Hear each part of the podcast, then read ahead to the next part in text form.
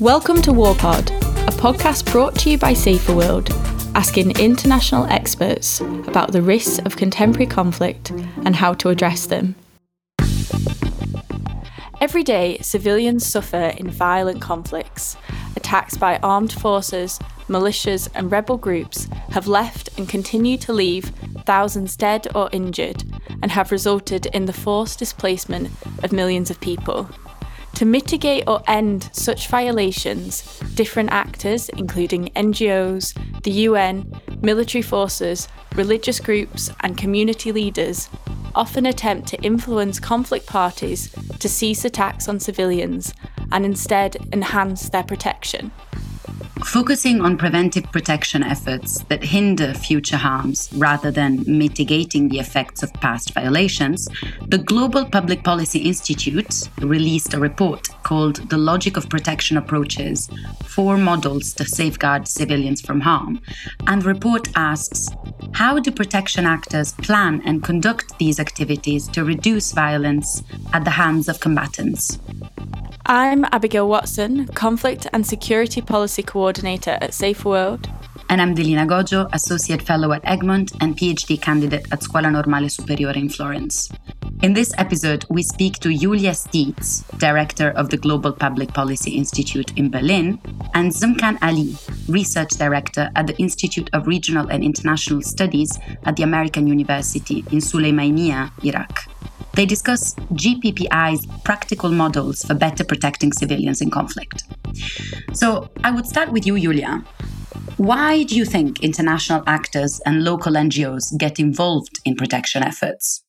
Well, it's interesting because very clearly the main responsibility for protecting civilians is actually on states. In times of war, we have a specific body of law, the Geneva Conventions, that define quite precisely what, what that means. Um, you have conventions that cover how to treat prisoners of war, for example, how to deal with the wounded and the sick. And you have one entire convention that is about the protection of civilians in, in time of war. And it regulates things like um, it prohibits corporal punishments and torture. It also prohibits the deportation of people it prohibits the destruction of property and offers quite a lot of special protections for children, for example.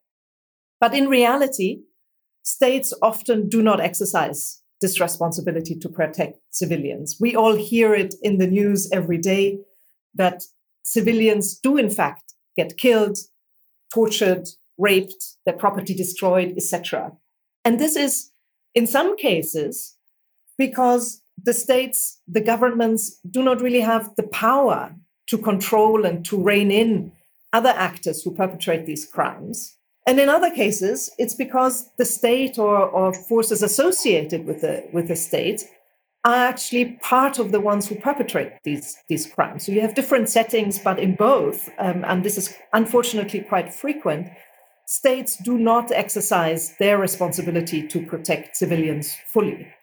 And that's where some of these actors that you described um, get into the picture from the United Nations to uh, the Red Cross. And the International Committee of the Red Cross has quite a specific um, mandate and responsibility here because it is the formal guardian of the Geneva Conventions.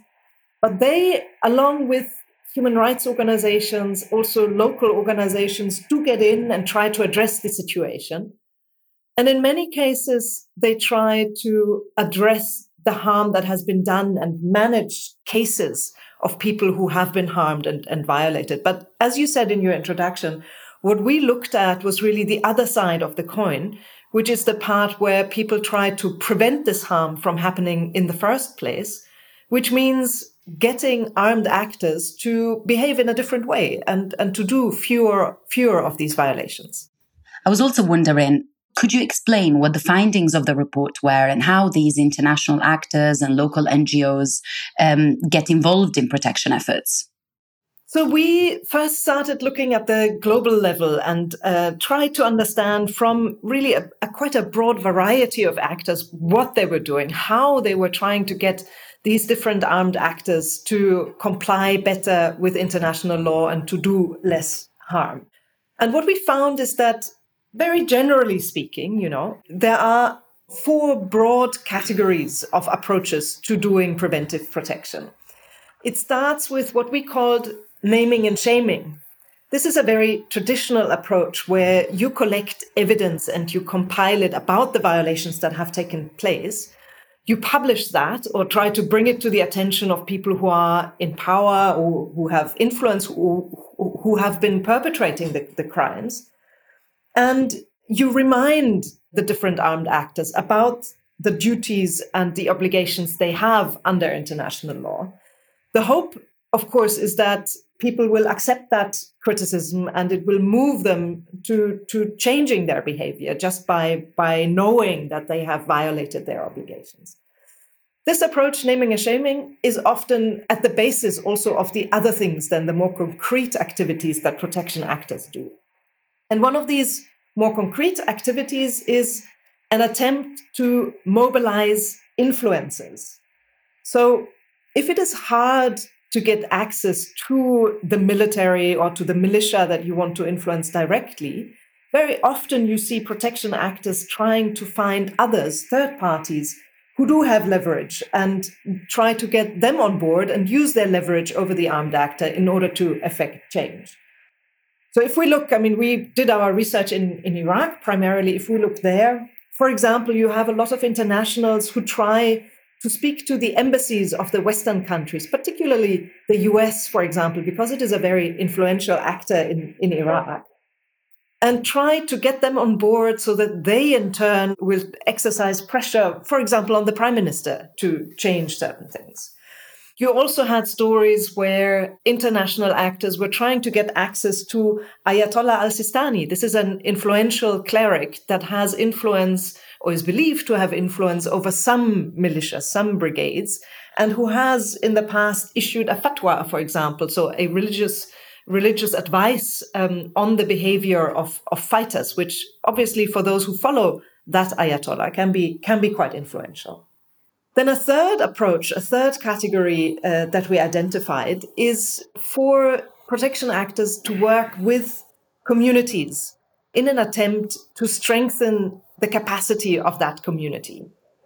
So in most places, civilians aren't just passive victims, aren't just waiting for the armed actors to change their behavior. They usually take action and they usually try to find a way to reduce the things that that harm them.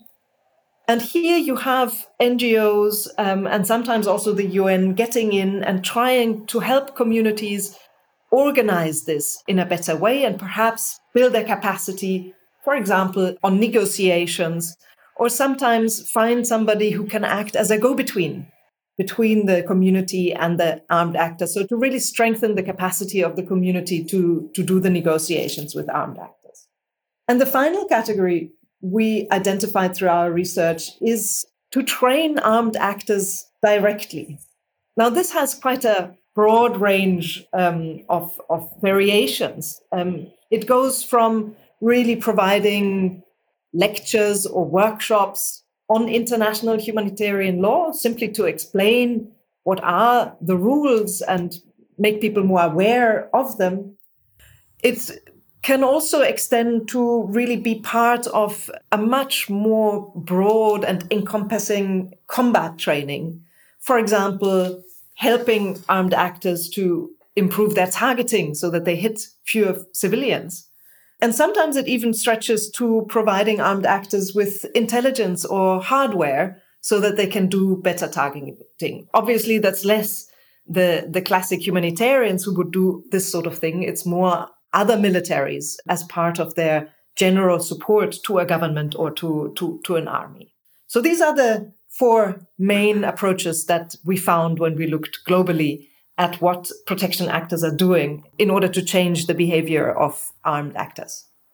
Thanks so much, Yulia. Now, Zemkana, it would be good to, we've already briefly mentioned Iraq, but it would be good to drill down into that example a bit more. Can you, first of all, start by giving us a, a brief overview of what's currently happening in Iraq at the moment? What are the particular armed groups? Yes. So our study, in our study, we focused on uh, what we call the post-ISIS territories. These are large parts of, include large parts of the Iraqi territories, uh, including governorates such as Diyala, Kirkuk, Salahuddin, and Nineveh. This is where we interviewed large numbers of citizens, and these citizens are expressing concern about the existence and presence of multiple security forces and armed groups, both state and non-state, across these areas to varying degrees. Citizens are exposed to different type of armed group violence including killing, kidnapping, torture, and verbal abuses at checkpoints. And this is, to us, is astonishing given the fact that the war with, with ISIS ended almost four years ago. Still, citizens in, in, in, in these areas suffer from these type of armed groups. The armed groups, there are a variety of armed groups, but the main ones that cause harm to civilian are what we call popular mobilization forces. The popular mobilization forces, they were formed during the fight against ISIS when ISIS emerged in June 2014. The Iraqi formal security forces collapsed or could not defend these territories against ISIS then these groups, these armed groups were formed and played a crucial role in supporting the Iraqi security forces against ISIS and in liberating their, these territories. But these armed groups did not leave. They stayed and stationed close to the communities in post-ISIS territories. And they are a problem because uh, we call them hybrid armed groups because they are only loosely connected to the state but strongly tied to political factions and regional states uh, like Iran. And these armed groups, uh, they have control over the means of violence that they use it outside the state's framework and interests because they have their own interest, because they have their own strategic, political, economic goals that, that they are not compatible with the state's interest, Iraqi state's interest because these they have these ties beyond the state. The state cannot control them when they cause harm, when they use violence for their own purposes. Then it's hard to really control them and hold them accountable. So, for instance, you have part of Salahuddin province in this area or part of Diyala province where these armed groups come and kill, kidnap, and torture citizens, largely from the Sunni Arab community they are not held accountable. Of course, the state expresses concern about this. You see that the defense minister, the prime minister, the other state functionaries come to the area. They express support and sympathize with the with the families of the victims, but they are unable to hold these armed groups accountable because they are, as I said, they are connected to large, influential political parties and factions that are embedded within the state that are representative within the uh, state's legislative and, and, and executive uh, branches. That these all these factors make the state weak vis-a-vis these armed groups. Thank you very much, Zmkan. I, I want to go back to Yulia now and ask about the strengthening communities approach more. So, how did this approach play out in Iraq? This was very interesting. Internationally, when you look, there is a huge buzz around these community based approaches. And it's quite clear why this looks like really the way to go, perhaps, or the most promising approach. It's an approach where you recognize that, that people have agency. You don't just see civilians and communities as victims. It's an approach that really wants to empower these civilians and quite often has a focus on particularly empowering women or members of minorities. And of course, that's something that is really important and we think needs to be part of any agreement. And in addition, once you empower a community, this will last. You know, you, you set up a system where into the future, even once the international actors leave, hopefully the communities will keep that capacity and be able to continue doing their negotiations in the way that they need. So because of these reasons, strengthening communities internationally, but also in Iraq is the approach, I would say, that most people go for. But when we looked at the reality of how this actually works and plays out in, in practice, it came out beset with so many problems. Let me just go through just a few. For once, many international actors are there only in the relatively short term. This is particularly true for humanitarians who often have projects, you know, that range from half a year to a year, uh, maybe stretch into two years. And of course, if you want to work with a community and understand its capacity and then build them, you need more time. Secondly, the efforts that we saw were very fragmented. So we came across some communities where you had a multitude of internationals all setting up their own community committees, all setting up their own processes that were running in parallel. And obviously that doesn't really help to create something that, that works. In addition, it wasn't always clear whether in the areas where people were trying to do this, there was actually the political space for communities to have an influence. And probably Zmkan will tell us more about this later. But this varies hugely from, from one place to another in Iraq. And we have international actors who do not necessarily have that micro level understanding of what the political situation is and whether a community has a reasonable chance to influence an armed actor or not, and therefore whether it makes to sense to try and strengthen that community and, and how. But to me, the biggest kind of conundrum and problem about this strengthening communities approach is that we find almost all organizations at the moment taking a top down approach to strengthening communities. And that's a contradiction in terms. So you will find the one organization who says, okay, we have a project and we managed to get funding for a project that seeks to strengthen the protection of this, of civilians. The next one will say our mandate and the funding we have is for peace building or creating social cohesion or some other such thing. And the organizations will always need to and want to get that goal and that progress along that line out of the community. But if you take community based approach seriously, obviously you need to let the community itself set the priorities. And I've not found a way around this conundrum that the way we do community based approaches at the moment is top down. And in the end, when you look at the situation in Iraq, it emerges that you can do community based approaches well in areas that have fairly strong local governance systems already. But if those exist, to me, the question is, what is the need for international support? And in areas where these governance systems don't exist, it's really, really hard to create them. Just by setting up a temporary committee, you will not change power structures or get to real kind of channels of, of influence unless you're there to build that governance system overall. And that, of course, is something that is way broader and takes much, much longer than most protection actors can do. Zmkan, can I sort of flip this question back to you? Like we've talked about how it's playing out differently in different contexts around the country, and maybe that plays into how there might be differences in community approaches. You mentioned some examples earlier of where civilians are being targeted. Is there places in Iraq where the situation is completely different? Yes, definitely. So not all areas are the same in terms of civilians, the violence that are directed at the civilians. So civilians in other, while I mentioned that there were areas where civilians are suffering from extreme violence, such as killing, kidnapping, and torture in other areas. For example, Tikrit city, Mosul city. These are two large cities inhabited by members of the Sunni Iraqi Sunni community. These are the areas citizens enjoy a level of protection.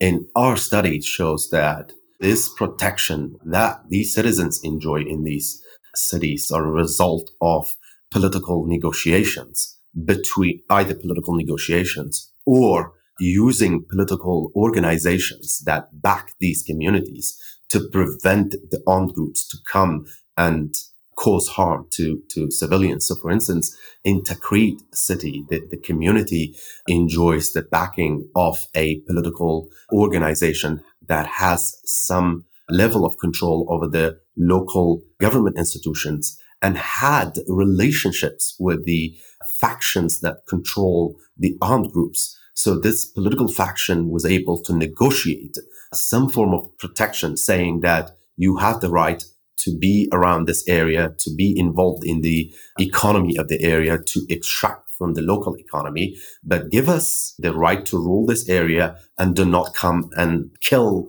in the daylight citizens of this city. So that led to some form of protection for the civilians.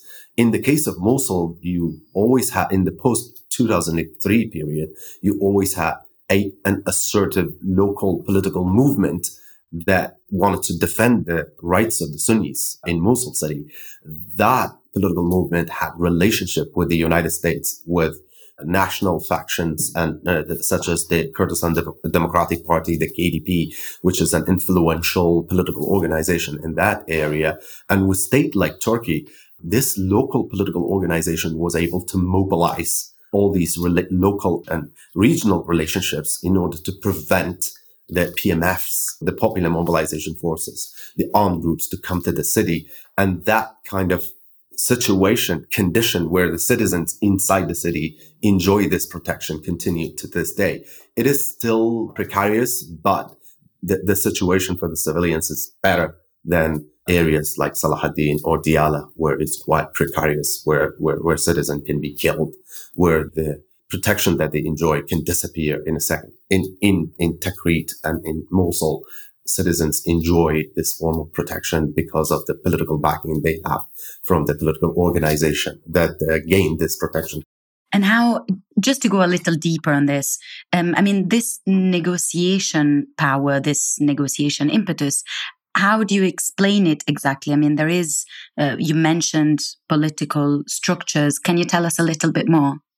Yes. So the negotiations is based on mutual interest between this local Sunni organization, which comprises MPs, politicians, and local political parties. The mutual interest between these local organizations and the factions that control the armed groups. So for the armed groups, what they gain from these negotiations is that they can be around because they aim for territorial control. They aim for strategic control. They aim for economic gains and votes and support during elections. The negotiations resulted in these armed groups gaining all these gains for themselves, political, economic, strategic, in return for not going right to the city and killing citizens, harming citizens frequently and often, as often as it happened in other areas.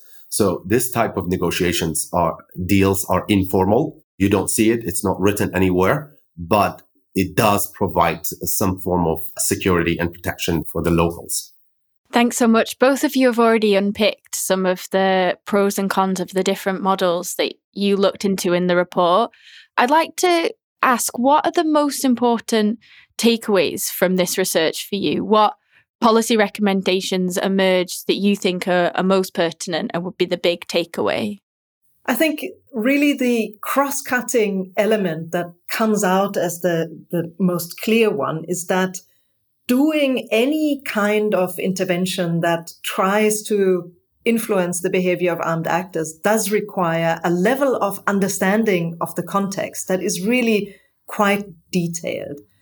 I think at the moment what we see is that a lot of organizations have perhaps a general understanding at the country level or the, the regional level, and perhaps have a rough idea of what actors are around. But that more detailed local understanding of, of a context of how much space is there, who has which linkages and which interests, um, that is often lacking. And it's of course something that is not easy to do for particularly I'm thinking about humanitarians that come in quite quickly when something happens. Um, you know, you are redeployed from a completely different context. It's, it's not easy to do that. Um, and therefore there's a, a question there on who can have that context understanding and perhaps help the others get in. But to me, that's one of the big takeaways is that the level of context understanding that you need. And the level of political analysis you need to do is quite a lot more than what most organizations that at least I have seen do at the moment. Then perhaps a takeaway regarding this naming and shaming activities. This is something where I believe we started out with a fairly skeptical note, thinking, you know, we see a lot of organizations putting so much effort into gathering data, and then we weren't quite sure what, what actually happens with this data. Is, is this evidence on violations really used? And what we come away with after the study in Iraq is quite a clear picture that actually that's a very valuable activity. And that's an, an area where also international organizations can play a good role because they can pull together evidence from different sources and consolidate that, check it and corroborate it, give it credibility and, and legitimacy by collating it and cross checking it. And they can provide almost like a shield between some of the local organizations that find that data but that would be very exposed to uh, potential pushbacks or retaliation even from armed actors. And so we heard a, a, lot of smaller organizations in particular, local organizations that said, this is something where the internationals have really helped us by bringing together all this data and protecting us um, uh, in, in the context where we operate. Now, regarding the community based approaches, I mean, you will have heard from my, from my earlier explanation. This is perhaps the finding that I find hardest to digest or uh, hardest to translate into a concrete policy recommendation as well. I mean, clearly community based approaches, if you do them, do need to be more genuinely bottom up rather than top down. They need the long term engagement of organizations and they need a consolidated or just one organization's doing that, not that fragmented field of actors that gets engaged. But how you can do that with the current organizational structures in humanitarian and development organizations is really difficult, particularly because the funding element always comes in. And as most organizations only get funding for a specific purpose, and that makes it very hard for them to really embrace a genuine bottom up approach where the community is in the driver's seat and brings in the internationals where needed. Perhaps the easiest area for a policy recommendation and a takeaway is the training of armed actors because it's so clear that all sides could benefit massively by overcoming silos. We brought together just a few weeks ago in Erbil um, protection actors, humanitarians, peace builders, and some military uh, people. And it was amazing just how different the planets were that these different groups lived on. And it's clear that if they spoke to each other more and if they tried more consciously to use synergies that there are. So, for example, if the humanitarians approach the Western militaries that do large, large, large scale capacity building for the Peshmerga and also for other military entities in, in Iraq and manage to integrate international humanitarian law more at the core of this big training, that would be so much more powerful than continuing to work in parallel. So that's a very easy takeaway for me is try to overcome these silos and really use synergies between different actors that do training and capacity building for, for armed actors. To jump in there, the comment that you made about bringing those actors together in training really resonates with some of the work that we've done at Saferworld and that Delina has done. And particularly, we've noted the problems of militaries doing large scale capacity building, which doesn't do anything to address the political drivers of conflict, or, as you say, it can be a PowerPoint presentation in IHL, and we do plenty of them, or in human rights training, but we don't do enough to make it integral to the training or bring in those other actors. Zmkan, I want to ask you the same question that Abby just asked Julia. What policy recommendations would you suggest? Yes, uh, actually, just to reiterate what Julia said about the political context, what we learned about the Iraqi context is that politics and protection are quite interlinked. We often hear from scholars of protection that place the agency in the community itself and recommends that humanitarian actors to go and provide support to the community for itself to approach the armed actors and kind of uh, extract some form of protection from these armed actors. We believe through the case of Iraq, politics and political dynamics are, are really important in how to help in introducing restraint into the actions of armed actors in the context of Iraq. It's really hard to find community leaders, organizations that are not attached to some form of political organizations, to some form of vested political interest, both the community and the armed actors. So to generate some effect on the ground, you really need to approach these political groups and understand the political context. Without that, you won't be able to, I, I would really doubt it, at least in the context of Iraq, you would be able to understand or generate change on the ground. So as I referred to before, the type of the armed actors that exist and cause harm to civilians, they are tied to political interests, both domestic and regional. And the communities themselves, the form of the degree of protection they enjoy has been because of their ties to political organizations that has been able to either prevent through their local and international links to prevent armed groups from coming to the, these areas the case of Mosul, or in the case of Tikrit, where you have a political factions negotiating a form of protection with the with the leaders and the commanders and the political parties that control the armed groups. So politics is important to understand again. Thank you, Yulia and Zmkan. That's all we have time for today. And thank you for listening. We hope you enjoyed the discussion as much as we did. Until next time, from me, Abigail Watson. And me, Delina Goxho, goodbye. Warpod from Saferworld. You can listen to all previous episodes and catch the latest releases every month wherever you get your podcasts by searching for and following Warpod. And to find out more about our work at Saferworld, please visit saferworld.org.uk.